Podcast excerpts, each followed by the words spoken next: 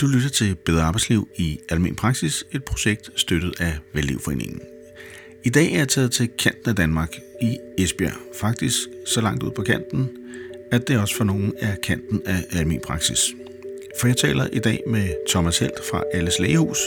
De bliver af nogen lidt udskældt kaldt for strømmandsklinikker, men hvad tænker de selv? For nogle dage synes jeg også, det er en god form. Hvordan ser de fremtiden inden for primærsektoren? Lyt med her. Ja, velkommen øh, til denne øh, del af podcasten. Jeg sidder her med Thomas Helts, og vi sidder ude, øh, som du sagde, Thomas, da jeg kom. Man kan næsten ikke øh, komme længere ud Nej. til vandet, så får man våde fødder. Ja. Medmindre vi skal sejle en tur til Fanø. Men Thomas, vil du ikke fortælle, øh, hvad du laver, og, øh, og hvorfor... Øh, det- du skal jo ikke sige hvorfor. Jeg synes, det var en god idé, vi skulle snakke sammen. Men, men hvad laver du? Og, øh, og de her, ja. Det kan jo godt sige, at det har noget med de her lægehus at gøre, Ja. som du... Øh, Det må man sige til.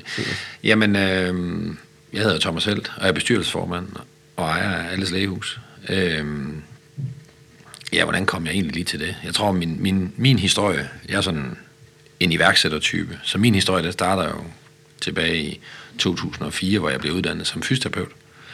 Og øh, er lidt optaget af, hvordan, hvordan fungerer sundhedssektoren egentlig. Øh, jeg arbejder i en kommune. Jeg prøver også at arbejde med at have et ydernummer. Øh, så ligesom inde i den struktur er, hvad kan man sige, være i, i den regionale sektor. Øh, og øh, jeg er med til at bygge en, en virksomhed op, øh, hvor vi arbejder for danske kommuner. Den bliver sådan forholdsvis stor. Vi er en 200-250 medarbejdere i Danmark, og vi starter også i Norge på det tidspunkt. Undervejs så, øh, så sælger jeg virksomheden til, til Falk, og er hos Falk i en periode, hvor Falk driver de her lægehus. Øh, dengang var lægehusene øh, et symptom på lægemangel, øh, primært i Nordjylland og Sydhavsøerne, øh, ned omkring øh, Lolland og Falster osv. Og øh, Falk havde budt ind på en klassisk, man kan man sige, sådan udbudsvilkår øh, at drive de her lægeklinikker. Øh, Falk sad med nogle vikarforretninger, og så tænkte de, vi kan nok også godt drive en, et lægehus. Øh, det kastede de sig så ud i. Øh, pludselig en dag, så var, skulle det ikke være en del af deres kerneforretning at drive lægehus. Og så siger jeg til Jacob Ries, om, om det ikke var noget, jeg skulle købe af ham. Øh, det mente jeg var et godt tidspunkt i mit liv at, at vende tilbage på at være selvstændig igen. Og mm. Jeg synes, det var spændende. Øh, primærsektoren er utrolig spændende. Øh, udbudsklinikker er jo en måde at gøre tingene på. Øh, vi havde en idé om, at vi kunne stille en model op, som kunne servicere lægen. Vi må jo ikke eje, det er jo kun i henhold til overenskomsten, at det er kun læger, der må eje et ydernummer. Men kunne vi lave en servicemodel, hvor vi øh, kunne gøre det nemmere at være læge, øh, så kunne vi måske også være med til at udvikle sektoren. Vi kunne måske også øh, få nogle andre kontraktsvilkår i og med, et udbud, det er jo tidsbaseret, øh, eller tidsbegrænset. Så der ligger vi og råder med en, med en udbudslængde på 4-5 år. I de her klinikker, jamen der har vi væsentligt længere kontrakter. Vi tager også større investeringer. Det er jo sådan tit og ofte sådan, det hænger sammen. Kan vi få en lang kontrakt, jamen så vil vi også godt tage en længere investering. Det kunne være i nogle faciliteter, noget inventar, noget IT, en organisation osv. Så på den måde kunne vi bygge noget op. Og, øh, Så, og Thomas, bare ja. For lige at forstå det, vil sige, hvis jeg er læge og tænker, jeg vil gerne af med alt det der praktik og pedelarbejde ja. Og regnskab og sådan noget, så kan jeg ringe til dig og sige, jeg har øh, et ydernummer, og jeg kunne godt tænke mig, at der ligesom er, det er sådan en slags McDonald's uh, franchise uh, model, så du kommer med alt udstyret inventaret, og så går jeg ind i banken og er læge. Ja, det er, det er ligesom det, der sådan var vores grundpræmis. Det var, at det skulle være nemmere at være læge. Det skulle være nemmere at være selvstændig som læge. Øh, en ting er, at du har køber kliniksystem øh, og får, får det til at fungere. Men du har jo stadigvæk masser af andre forpligtelser som selvstændig på husleje, medarbejder, rekruttering, GDPR, øh, indkøb osv. osv. Og det, øh, det kunne vi godt specialisere os lidt i. Øh, altså, vi, har, vi har ligesom prøvet modellen før med at bygge en decentral organisation op og få infrastrukturen til at passe. Og det, det er vi så også lykkedes med den her gang. Ikke? Øh, vi overtog 16 klinikker fra Falk, og i dag er vi 32 klinikker efter tre år, øh, og ser over 100.000 patienter.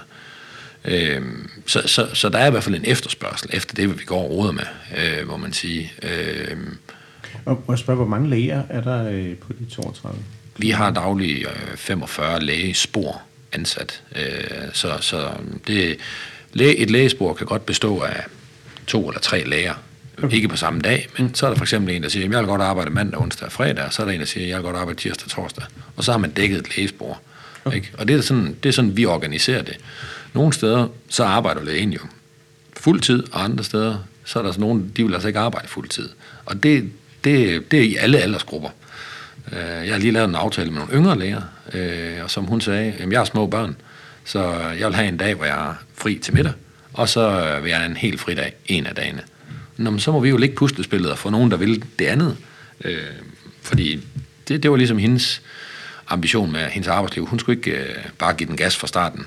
Og sagde hun, jeg skal holde i mange år. sagde, det skal du også, det er fint. Mm. Så må vi få det til at passe. Så umiddelbart så lyder det meget attraktivt. Så tænker jeg, hvad er egentlig forskellen på at være læge så hos øh, jeres øh, del i forhold til sådan at være selvstændig i et kompagniskab?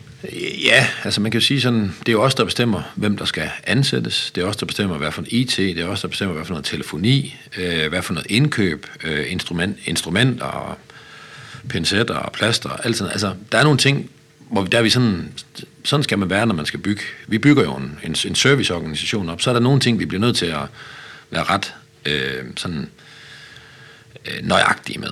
Øh, når vi skal, med, når vi skal sætte en klinik i stand, for eksempel, øh, jamen så er det, har vi de her fire farver at vælge imellem, og det er det her møbler. Og det, altså sådan, vi kan jo ikke lave øh, individuelle tilpasninger, fordi han synes, at rød er flot, og hun synes, grøn er flot, og så diskuterer vi det. Mm. Der har vi haft nogle designer ind og sige, det her det er flot, og så er det sådan, vi gør det. Mm. Dermed ikke, det dermed ikke sagt, at der er sikkert været nogen, der kan have lov til at flytte lidt rundt på nogle af farverne. Det har de også. Men, men, men når, når det så er, man driver sådan en forretning, så er der nogle ting, vi bare styrer. Ikke? Så kan det være noget fagligt, som lærerne, nu er vi jo ikke lærer os, der ligesom sidder i ledelsen af den her virksomhed, øh, så er der nogle faglige ting, som de diskuterer på klinikken, eller med vores virksomhedsansvarlige læger, og siger, kunne vi, kunne vi gøre det her på den her måde, eller øh, de her undersøgelser, skulle man arbejde på det, så laver man en instruks, og så, så er det sådan her, vi gør det. Men der er også afvielser fra de instrukser nogle gange, hvis der er nogle læger, der siger, vi vil gerne gøre det på en anden måde. Så, så inden for det faglige felt, der kan man sådan set godt dreje lidt på tingene. Mm. Men alt skallen, der har vi sat et system op. Øh, sådan så vi ikke har et kliniksystem, journalsystem et sted, og et lønsystem et tredje sted. Det er det samme hver gang. Mm. Øh, så, så, så, så har I et overblik over, sådan, hvad de primære årsager er til, at man vælger at være hos jer frem for at have sin egen praksis? Arbejdspres. De er simpelthen, altså, de, de folk, som vi øh, er sammen med om de her klinikker, mange af dem, de, de er simpelthen blevet træt af øh, at være selvstændige med alt det arbejde, der er omkring det. Altså, en læge i dag arbejder jo øh, bare med patienter, i min optik, den 42-45 timer. Så kommer det at være selvstændig oveni. Øh, altså, det vil sige, der skal laves regninger, løn, øh, husleje, indkøb, øh, lidt kurser, lidt sager, skal du, skal du gå til skold mus samtale med dine medarbejdere, osv. Det skal du lægge oveni. Så skal du lave nogle tester til kommunen. Altså, der er mange af dem her, de har jo arbejdet øh, 70-80 timer for at få det til at hænge sammen. Og det, det er, vi ser, vi, vi ser en generation af læger, både som har været på arbejdsmarkedet, som er træt af det der, men også som skal ind på arbejdsmarkedet, som ikke vil det der. De vil ikke den præmis. Og, altså, jeg, jeg er jo også selv man sige, en, en forholdsvis ung og har øh, øh, skolesøgende børn og sådan noget. Jeg forstår da godt, jeg vil også hjem til mine unger og træne fodbold med dem og sådan noget der. Det forstår jeg godt. Så jeg forstår også godt en læge, der vælger at sige, okay, nu tager jeg en rejse med jer, er ansat her, jeg kan måske lære noget, og så kan det være, at jeg vil starte min egen praksis, eller det kan også være, at jeg ikke vil. Øhm, så, så, så det tror jeg, om, om, det, om det er attraktivt, ja, for den, der vil det, så kan det godt være attraktivt, men jeg synes jo stadigvæk, at super fint, så er nogle læger, der både vil det ene og det andet, og det er der også mange, der vil. Så det er jo ikke noget, for mig er der ikke noget, der er rigtigt og forkert. Det, er det er der måske nogen, der synes, ah, at når man er rigtig læge, så skal man arbejde 60 timer og have sin egen og bestemme alting selv. Så hvor står det henne? Altså, det, det, det har jeg ikke kunne finde i hvert fald, om der er noget, der er rigtigt og forkert. Jeg tror... Og, og i forhold til, øh, til det, så synes jeg, det er interessant, når, øh, når nu fremtiden, sådan som staten gerne vil diktere den, at der skal være større øh, praksis, altså der skal komme flere læger, og der skal være mere personale. Øh, for mig, når jeg tænker på organisationer, så tænker jeg, så bliver der også mere af det, du snakker om, altså administration og personalehåndtering og møder og alt det, der ikke ja. er lægearbejde. Ja. Så Hvordan ser du, at jeres model passer ind i fremtidens primære sektor i forhold til sådan, som det fungerer nu? Jamen, jamen jeg tror da bestemt, at vi har en berettigelse øh, fremadrettet, øh, og, og telefonen ringer der stadigvæk med folk, der gerne vil, vil samarbejde med os. Så, så, så jeg er sådan set ikke, jeg er ikke bekymret for vores forretning i fremtiden. Jeg er nok nærmere bekymret for, øh, gør, gør vi det her smart? Altså, øh, hvis, og når du siger vi, så tænker du på... Hele sundhedssektoren. Yes, hele sundhedssektoren. Altså hele sundhedssektoren. Og det er... Ikke, at det ikke ja. Nej, nej, nej, nej, nej. Jeg, jeg går ud fra, at vi, sådan, vi, vi, vi, vi gør virkelig noget for at være smart hver dag. Men vi, vi kan bestemt også lære. Men jeg tænker på hele sundhedssektoren. Øh, når vi kigger på, at supersygehusene de efterhånden bliver færdige, indlæggelsestiderne bliver færre, så snakker vi nu om nærhospitaler. Er det det store øh, dyr i åbenbaringen? Det tvivler jeg på. Øh, at vi får, hvad kan man sige, løst sundhedsproblemerne øh, ude øh, i provinserne øh, ved hjælp af nærhospitaler. Det, det har jeg stadigvæk til gode at tro på. Øh, jeg har heller ikke set udkastet fra, fra nuværende regering. Jeg går ud fra, at det ligner lidt det, hvad den forrige regering har lavet, bare med regionerne bestående, uden at jeg har læst alt. Øh, så, så, så tror jeg, at når det er sådan, at vi så har set supersygehus, nærhospitaler, så er det stadigvæk den praktiserende læge, helt ude ved borgerne, der skal løfte et kæmpe behandlingsmæssigt problem. Øh, man har fået stillet en diagnose inde på sygehuset, men selve behandlingsforløbet, det kommer til at være lægesuperviseret, formodentlig af, af egen læge eller af, af et nærhospital. Og det der samspil, det er det, jeg bekymrer for. Gør vi det smart? Ikke? Fordi det bliver dyrt, hvis vi gør det usmart. Eller hvis vi for eksempel i Region Syd gør en ting, og Region Nordjylland gør en anden, og så hovedstaden de gør noget tredje. Det kan også blive dyrt, hvis alle sammen skal opfinde den dybe tallerken. Og her tror jeg, at, håber jeg på, at, at Sundhedsministeriet og styrelserne, de vil sætte sig sammen og sige, okay, hvad gør vi egentlig? Fordi den model, hvad vi har haft, den har jo ført til de problemer, vi har. Den har ikke været med til at løse det. Så hvis du vil noget andet, så skal du gøre noget andet. Og hvordan så, øh, og, og nu må du øh, svare på det, hvis øh, du ønsker det, men øh, det her med, at sådan nogle virksomheder som jeg kan blive kaldt for sådan stråmandsklinikker, mm. eller være sådan lidt udskilte, eller jeg fornemmer, der er sådan et eller andet tabu der. Jeg kan mærke, når jeg selv snakker om det med, med læger, så er der virkelig mange forskellige holdninger om det. Og jeg har ikke selv nogen øh, gode eller dårlige holdninger. Jeg kan se, der er noget, der fungerer rigtig godt. Mm. Jeg kan også se, der måske er nogle øh, andre sider, som giver noget andet i forhold til det der med at have øh, egen læge, der styr på det hele. Øh, Øh, det kan give noget andet. Jeg ser nogle forskelle. Jeg vil ikke vurdere dem. Men hvad tænker du i forhold til at have sådan en direkte negativ holdning til at kalde jer for stråmandsklinikker? Det lyder ikke sådan lige så positivt. Nej, nej, nej, det, nej, det gør det jo sådan set ikke.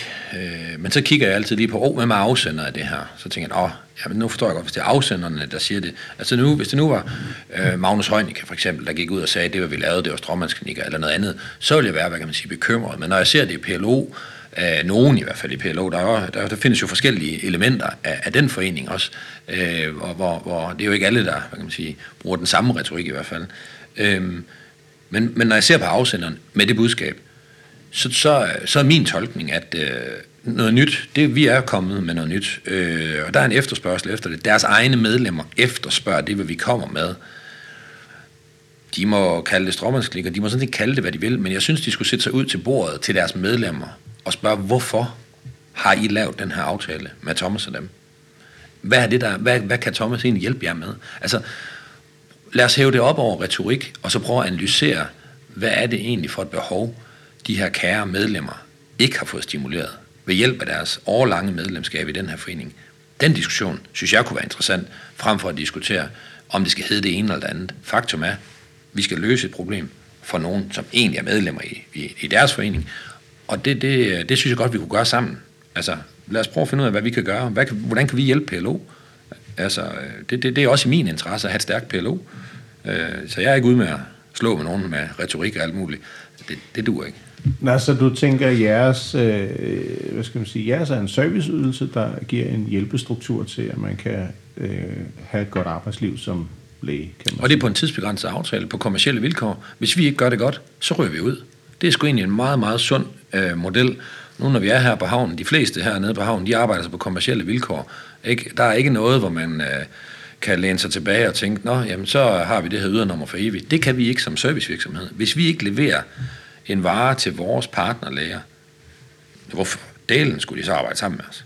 Så, mm. så det, det er egentlig en meget sund sådan, øh, model, som jeg som forretningsmand godt kan lide, fordi det tvinger os til at være lidt skarp, når vi står op om morgenen, ikke også? Og tage hjernen med på arbejde. Ikke? Mm. Altså, det, det, det, det, det er sundt nok.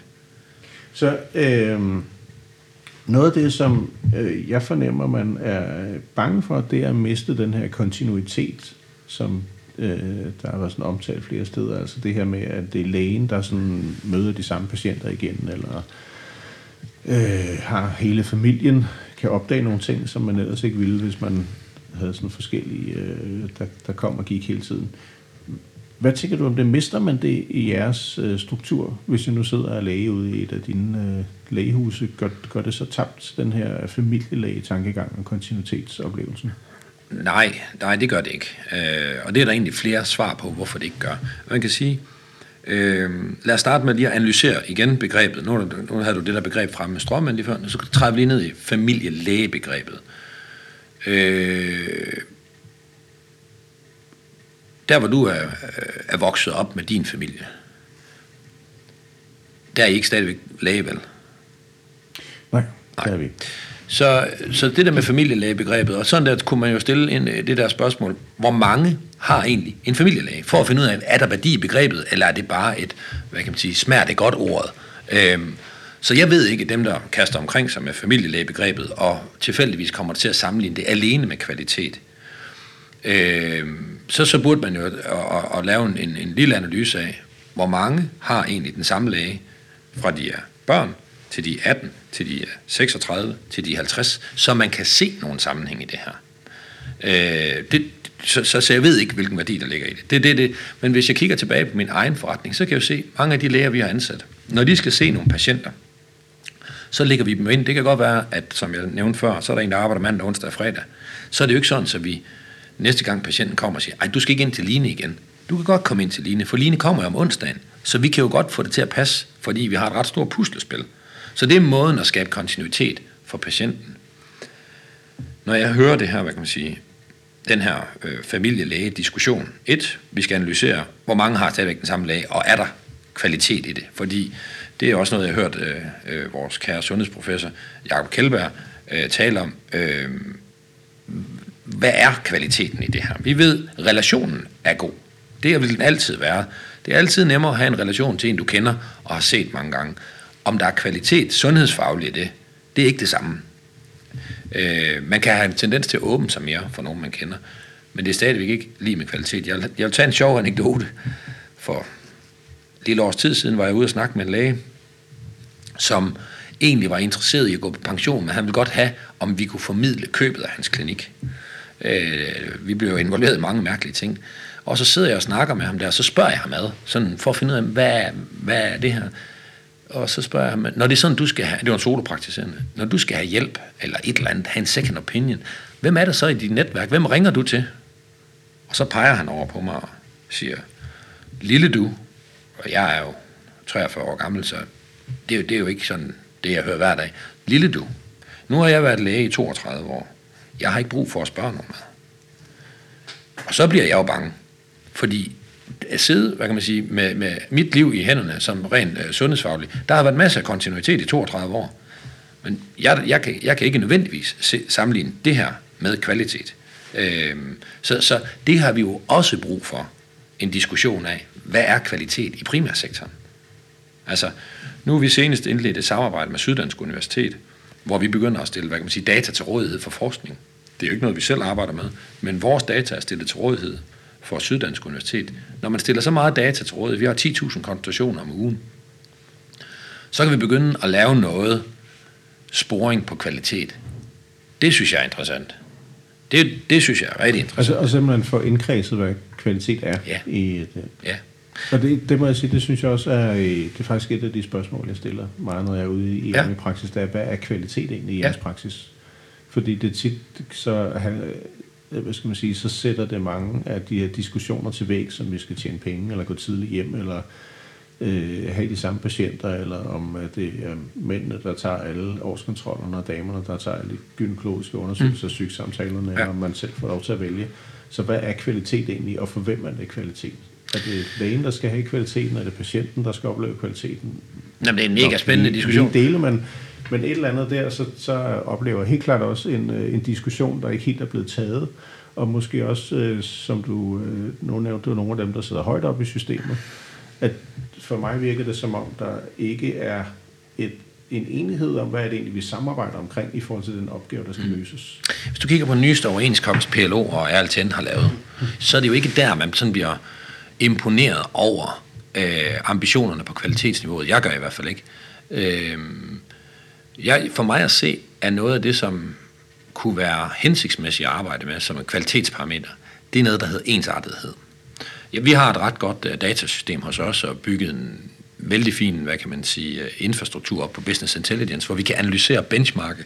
Og især når vi har så mange klinikker, så mange patienter, så kan vi jo godt se, hov, vi har nogle afvielser på en adfærd herover, og så har vi en afvielse herover. Så kan vi jo spørge sundhedspersonalet, hvad er årsagen til, at borgerne i den her klinik får den her service, og borgerne i den her klinik får den her service? Nå, jamen sådan har de, og de har tænkt på den her måde. Så der ligger en god forklaring begge steder. Men der er i hvert fald nogle borgere, der har fået en anden service, og de betaler det samme skat, skal siges. Formodentlig i hvert fald. Men der er nogle borgere, der får en anden service. Og det er fordi, vi ikke benchmarker. Vi stiller ikke data ud, så vi kan se, okay, sådan her, sådan her får du borger, service som borger.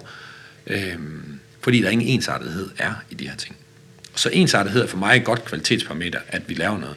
Nu havde man jo for år tilbage den her akkreditering i primærsektoren, som af nogen var udskilt, men det var egentlig ret sundt, synes jeg.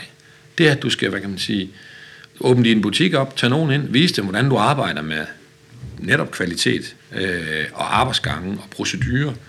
Øh, det synes jeg faktisk er en, en, en, det er en skam, at den er taget ud Øh, af overenskomsten. Fordi det var jo netop andre øjne. Når andre øjne, når min bestyrelse eller anden kommer og kigger hernede i min virksomhed, så er det da nogle gange lidt træls, at der er nogen, der siger, ah, Thomas, skulle du ikke, og skulle ikke have gjort det her? Jo, det skulle jeg nok. Så når jeg løbet en tur, så tænker jeg, okay, nu går vi hjem og drejer lidt på det.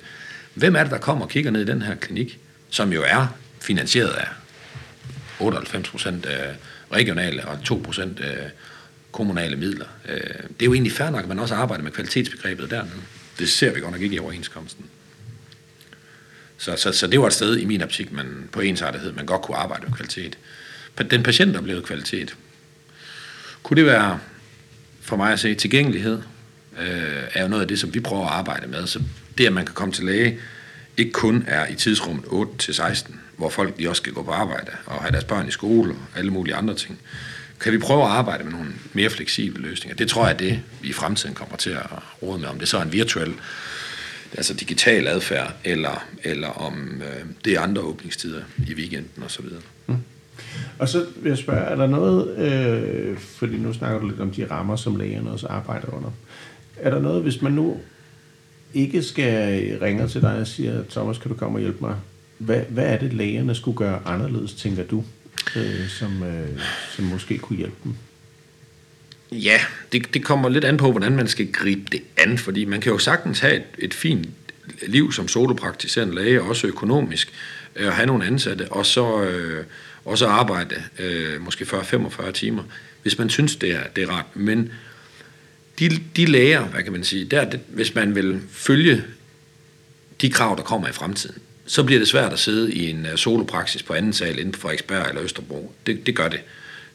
Der vil der være nogle krav til, øh, at de kan tage mere komplekse patienter ind øh, i de her klinikker. Og i, i min optik, jamen, så vil det kræve, at du strukturerer klinikkerne på en lidt større øh, måde, med flere læger, måske flere kompetencer, specialsygeplejersker og andet. Det betyder jo så med det samme, hov, så skal du være enig om at hoppe ind i et fællesskab med nogen. Og hvis der er, altså der findes måske, der findes sådan tre typer af klinikker, der adresserer os. Der findes øh, de ældre, der gerne vil gå på pension. Så findes der de yngre, der gerne vil ind på en, på en god måde. Og så findes der dem, der bliver uenige. Og det der med at øh, drive forretning sammen med nogen, jeg driver også øh, den her forretning, jeg ejer den ikke alene, jeg ejer den sammen med nogen, nogen her i ledelsen. Så vi er også enige om, hvordan vi skal gøre tingene.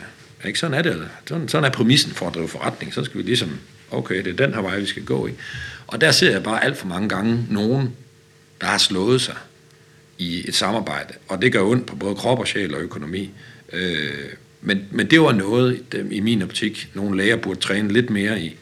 Øh, gå, søge kompromiset frem for at stå på sin holdning. Og, altså, det er jo sådan, det er at drive noget sammen med andre. Mm. Øh, eller, man kan man sige, gå i interaktion øh, og, og få nogle andre fagligheder ind. Øh, hvorfor skulle et øh, lægehus ikke have en bestyrelse? Altså, det, det, det, det vil være helt normalt. Det er jo store virksomheder, som let omsætter for en 20, 25, 30 millioner, hvis de er store nok. Det tror jeg også, der er, der er små og mellemstore virksomheder i Danmark, der allierer sig med enten advisory boards eller bestyrelser. Det vil være sundt, også i den her branche, for at undgå nogle af de der ar på sjælen, som virkelig tager hårdt på nogle af de her mennesker. Ja, jeg, jeg synes, det var en god pointe, og måske hvis vi lige skal binde sløjfen tilbage til der, hvor vi startede, mm. så siger jeg, at det er jo faktisk nogle af de kompromiser, som du leverer, eller som I leverer med jeres løsning, fordi som du sagde, det, inden vi startede her, at I jo også har valgt lidt farven på væggen, hvis det er den, den behøver man ikke diskutere, der er nogen vælge mellem. Nej, jamen, så, jeg, så det, det er det mest... Øh... Der er en masse ting, der ikke er til forhandling, som ja. jo er en del af den pakke, man, man får hos, hos jer, ja. som jo man faktisk slipper for alle de der diskussioner, fordi man må ligesom tage til takke med. Jeg kom, jeg kom en, en dag ind af et lægehus ind ude, øh, herude i landet, og så, så går Jesper, vores læge, der han går hjem, den er 10 minutter i fire, så går Jesper hjem, fløjtende. Og så siger han, hvor er jeg bare glad for. Nu skal jeg hjem, og nu skal du på arbejde, Thomas. Jeg skulle ind til et møde derinde. Men Jesper, han kunne jo gå hjem. Mm. Fordi nu skulle jeg, jeg skulle nok tage mig af de der ting. Og det, det, var, det var sådan meget, hvad kan man sige, Nå jo, det er derfor Jesper er glad, og jeg er også glad, fordi nu har vi lavet et forhold, mm. og jeg kan, jeg, jeg kan godt sidde i et møde og, og, og, øh, hvad kan man sige, at leve på den præmis, hvor Jesper han kunne gå hjem og holde fri. Og det, det, det synes jeg skulle var, øh, det var meget behageligt. Mm, fedt, god uh, anekdote. Uh, her til sidst, uh, er der to ting, du lige vil fremhæve af de ting, vi har snakket om, som du tænker, det er lige et par pointer, vi lige skal gentage? Jamen, jeg synes, kvalitetsdiskussionen, det, det, må, være et, øh, det må være et ansvar, øh, som vi skal have placeret så højt op i systemet som muligt for primærsektoren. Læg ansvaret for kvalitetsudvikling alene ude hos de enkelte, øh, som jeg lidt føler, man gør på klyngedannelserne.